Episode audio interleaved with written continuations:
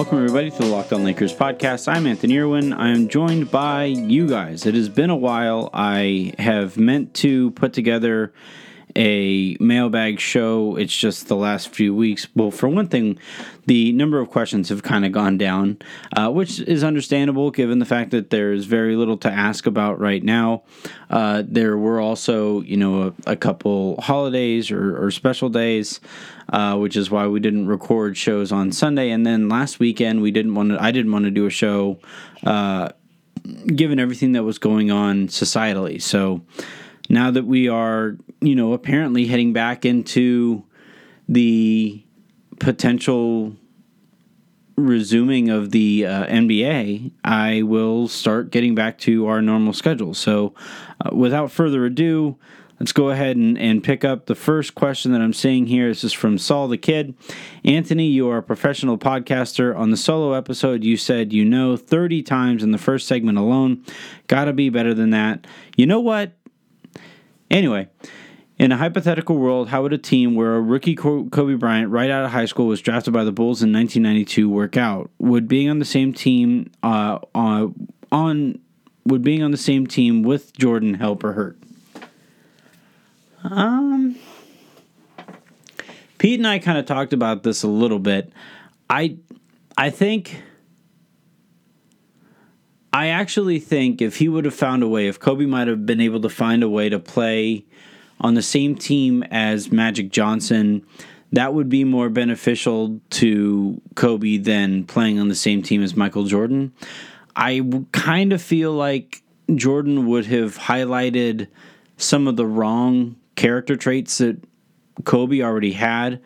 And there's a great chance that, that Kobe and Jordan butt heads there. I, I think you know, a partnership of a year or so, maybe two would have been okay. But if Kobe was expected to be second fiddle to Jordan for a significant amount of time, especially given the way that Jordan, you know, just by way of of the way he dominated the news and the way that people talk about Jordan nowadays, I don't think Jordan or Kobe would have been okay being second fiddle to, to Jordan, given how far behind everybody else was to Jordan in that organization. So I, think that would have been really frustrating to Kobe. And, you know, while while there's a great chance, obviously, that Kobe, you know, gets better individually.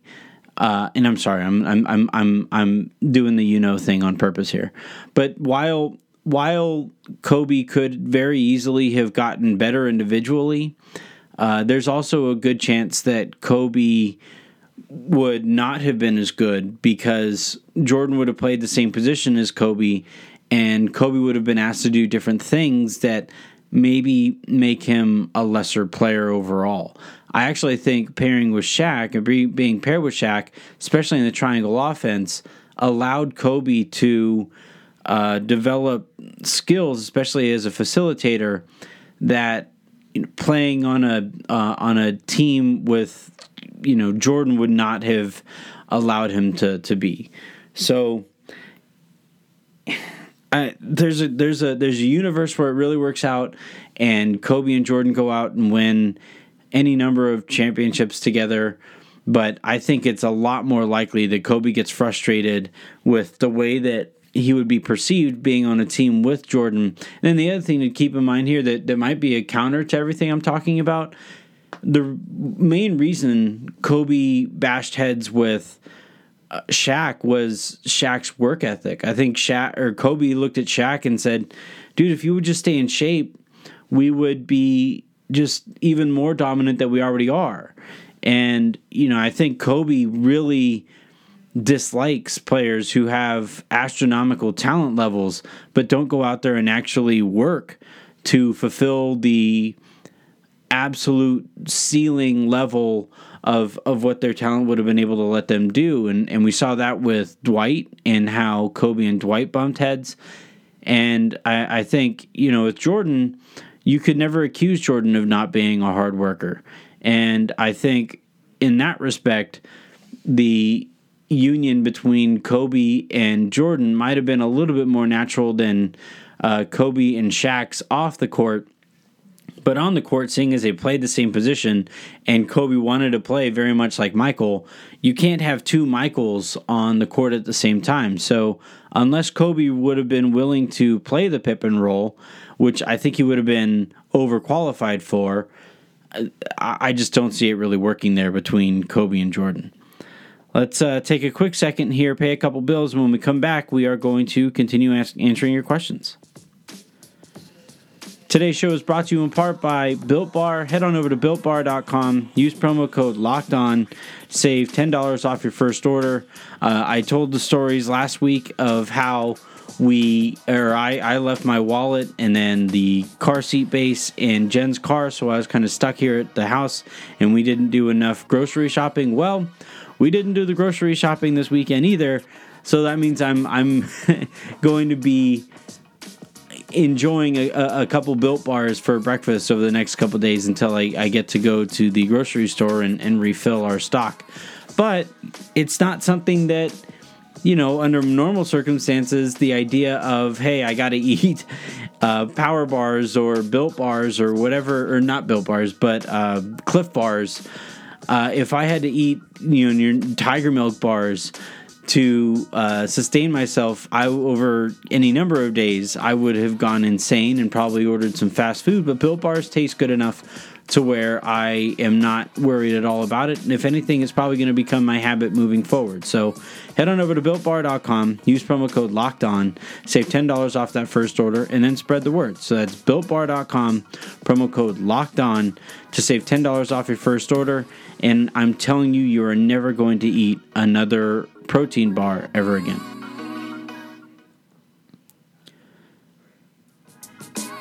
All right, next question here comes from Q Breezy 12. Uh, I love watching Laker and Knicks home games because of the contrast of contrast of illuminated court and dark audience settings. What are your favorite sport venues to watch a game, either in person or television? We've answered this before. Basketball is basketball. I, I think we're reaching the point where these arenas all look enough alike that it doesn't really matter. So it's more about the matchup than it is about the arena. So anytime I can see the Lakers and Celtics play against each other, or you know, see the Lakers go up against one of the the league's really special players, that's that's something I'll go out of my way for. But uh, I'm more interested in, in baseball fields than I am football stadiums or uh, basketball arenas. Let's go to the next question here. LA 1056. Everyone on the team was dealing with bumps and bruises. I wonder how much time off can help them uh, heal from that. LeBron's groin and back, AD shoulder, knee, and ankle. Kuz has been playing catch up all season with that stress reaction, and Green had hip soreness. I think AD's shoulder and LeBron's groin were the most mysterious of the injuries, and I wonder if time off would be sufficient in healing those injuries. I think there's there's a great chance of that. I don't see why it's not like they've been, you know, th- there's nothing to really make me nervous about what they are or are not able to do physically when they get back. I, I think my concern is more rhythmic across the roster. I will also say, though, these guys didn't have access to team doctors while this hiatus was going on and maybe not even to their own doctors because or you know to their own you know, they, they, they had access to, to typical doctors that they might go out and see, but they might not have access to physical therapists or trainers the way that they would normally. And I think that is is one reason to be a little concerned still about what type of shape that they're going to be in whenever they come back. I the one nice thing though is that you know, now they have access to those trainers again. And from now, I'm recording this June 7th to July 31st. There's plenty of time to be 100% healthy by the time the season rolls around, so long as nothing stupid happens in practice, which, knock on wood. Uh, let's go to the next question. Assess the threat writes, Hi, Anthony and or Pete. How long of a team do you think someone needs to be a fan of before they are locked in to being that team's fan. I've been a fan of a particular team for about a year now, but after the way they handled the offseason, I'm really thinking about jumping ship before I'm too far in and locked in with that team. Not the Lakers, is a football team, purple and gold for life.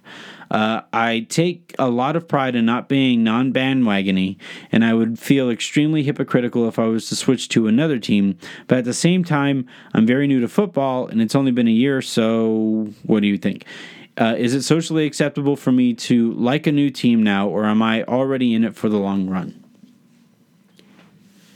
That's interesting. I personally, I all the sports that I follow, I have I've been following that sport for a really long time. So I I've never, you know, tried to get into a new sport uh, and and you know, try to pick up on a new team. The closest thing to that might be hockey, but but there I just don't care enough about the sport to you know, really be a die-hard Ducks fan or a die-hard Kings fan. Uh, when I go to a Ducks game with my friends, I like to root for the Ducks because it's usually a home game and it's a fun atmosphere. But when the Kings were in the Stanley Cup a few years back, I just ate up every second of that. That was a lot of fun as well.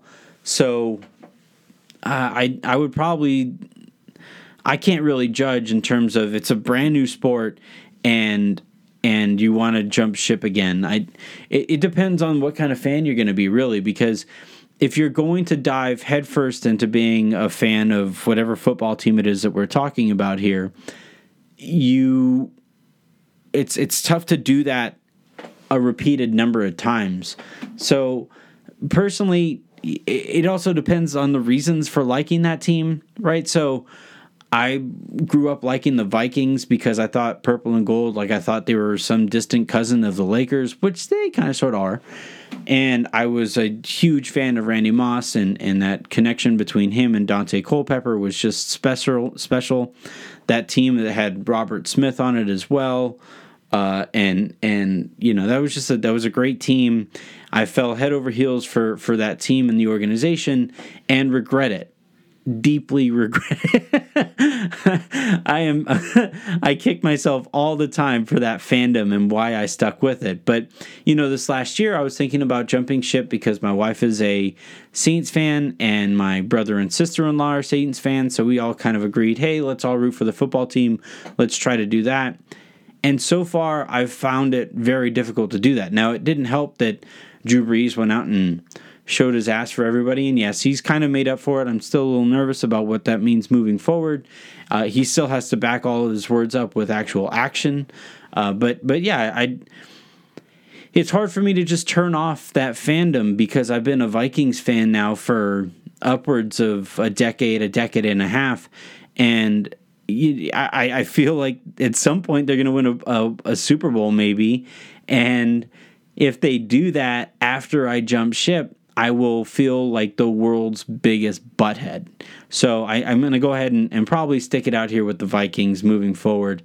Uh, but but you know if you're if you're a brand new fan and say it's like the Chargers or something like that or the Rams because they came back to LA and you were disappointed with the way those off seasons go, or you learn more about the way that the, the Chargers kind of operate, I wouldn't hold it against you or the Raiders too. I wouldn't hold it against you for, for jumping ship and and looking for a team that is more worthy of your time and, and energy because true fandom is is a legitimate commitment and you want to make sure you're committed to the right team if you're giving yourself if you're giving yourself the freedom to to choose your team.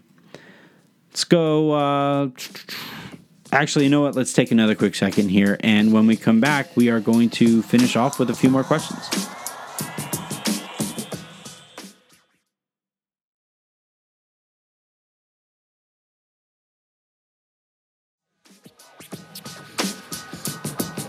All right, the next question here comes from Shady uh, Soleil, and I already hopped on a call with him to answer uh, this specifically with him, but I'm going to go ahead and answer this because it's a it's a very pertinent question to what we are going to be talking about moving forward.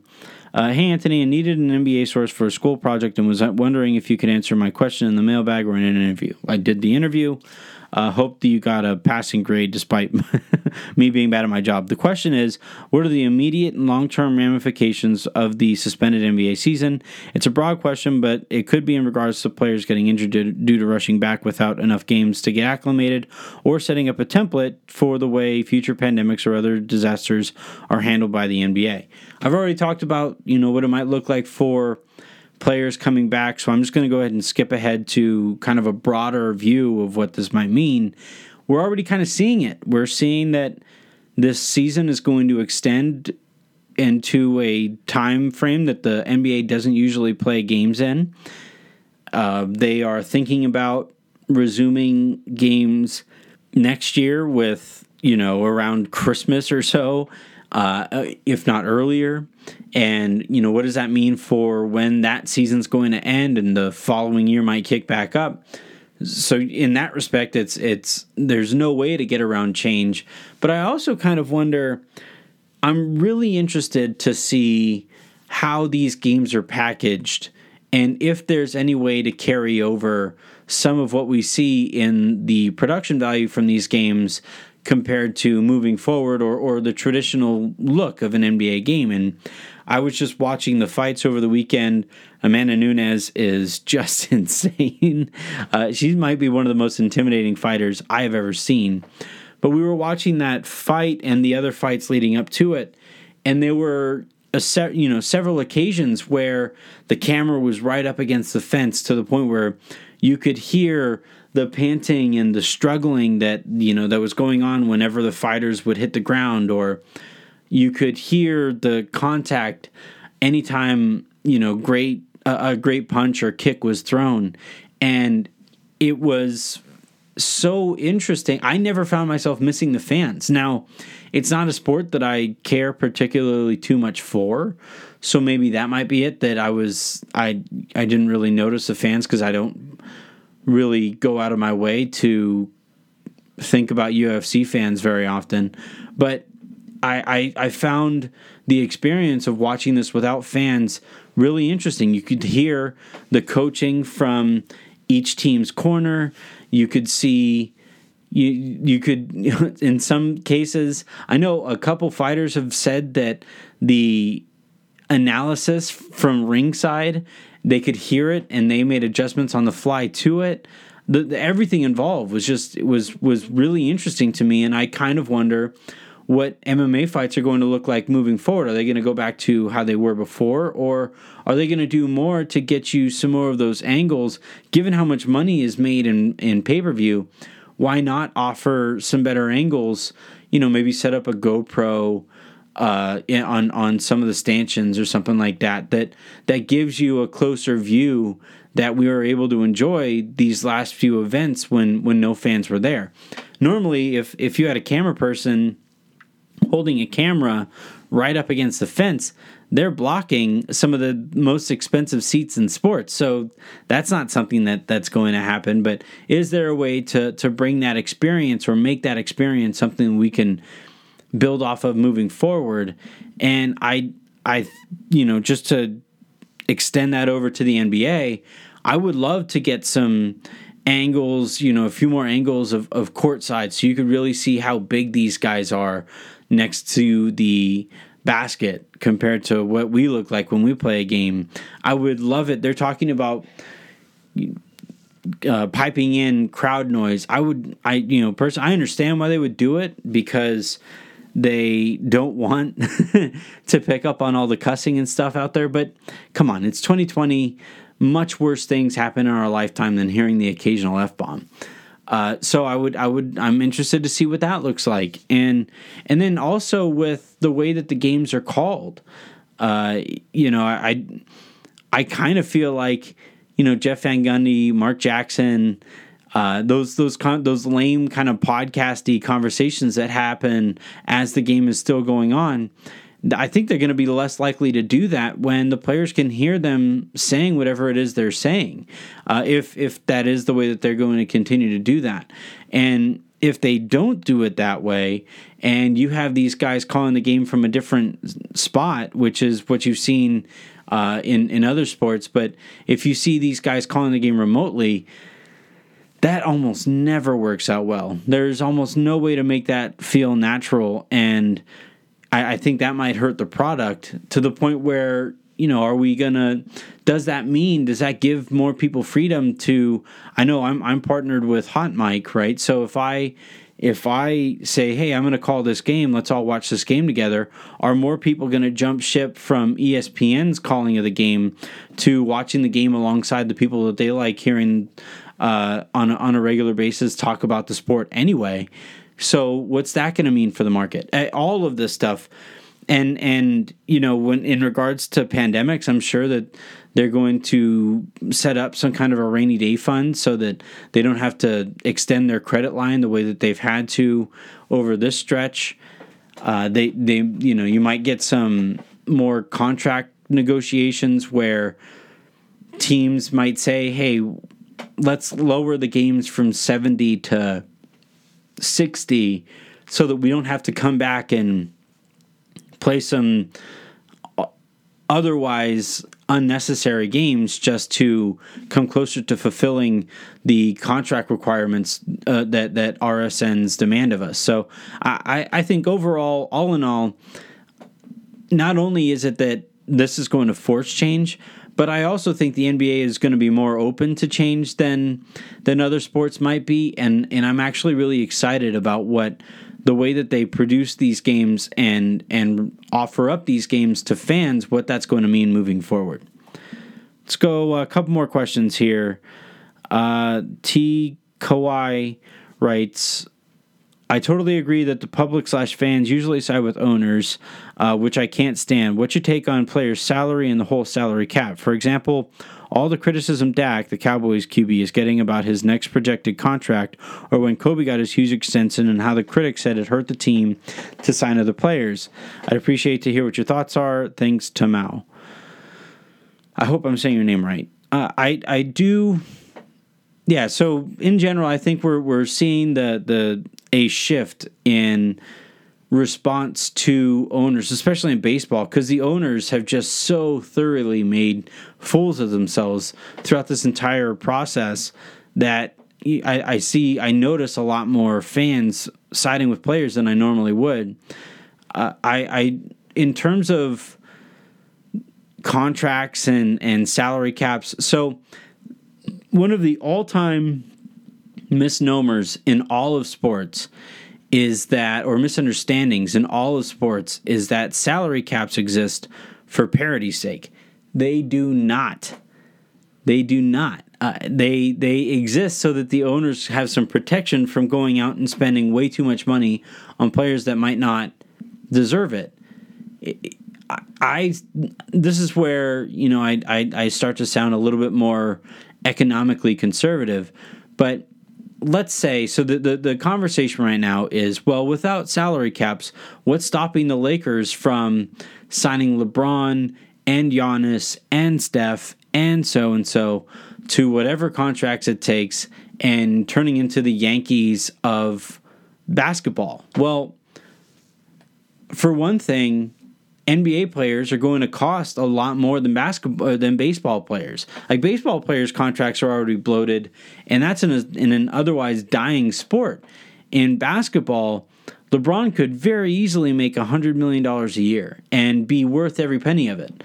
Uh, Steph could be paid that amount of money and be worth every penny of it. But if you have LeBron and Steph and Giannis and all these guys, I don't think that you know at, at some point you're going to run into uh, a situation where that is not fiscally responsible. That's not financially the, the smart thing to do.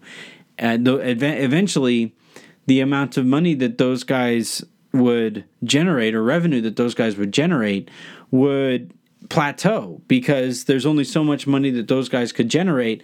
And when that plateaus, and the amount of money that you're spending on salary just shoots through that that plateau that the, the spot wherever it plateaus then it the owner would have a problem with potentially taking a loss there.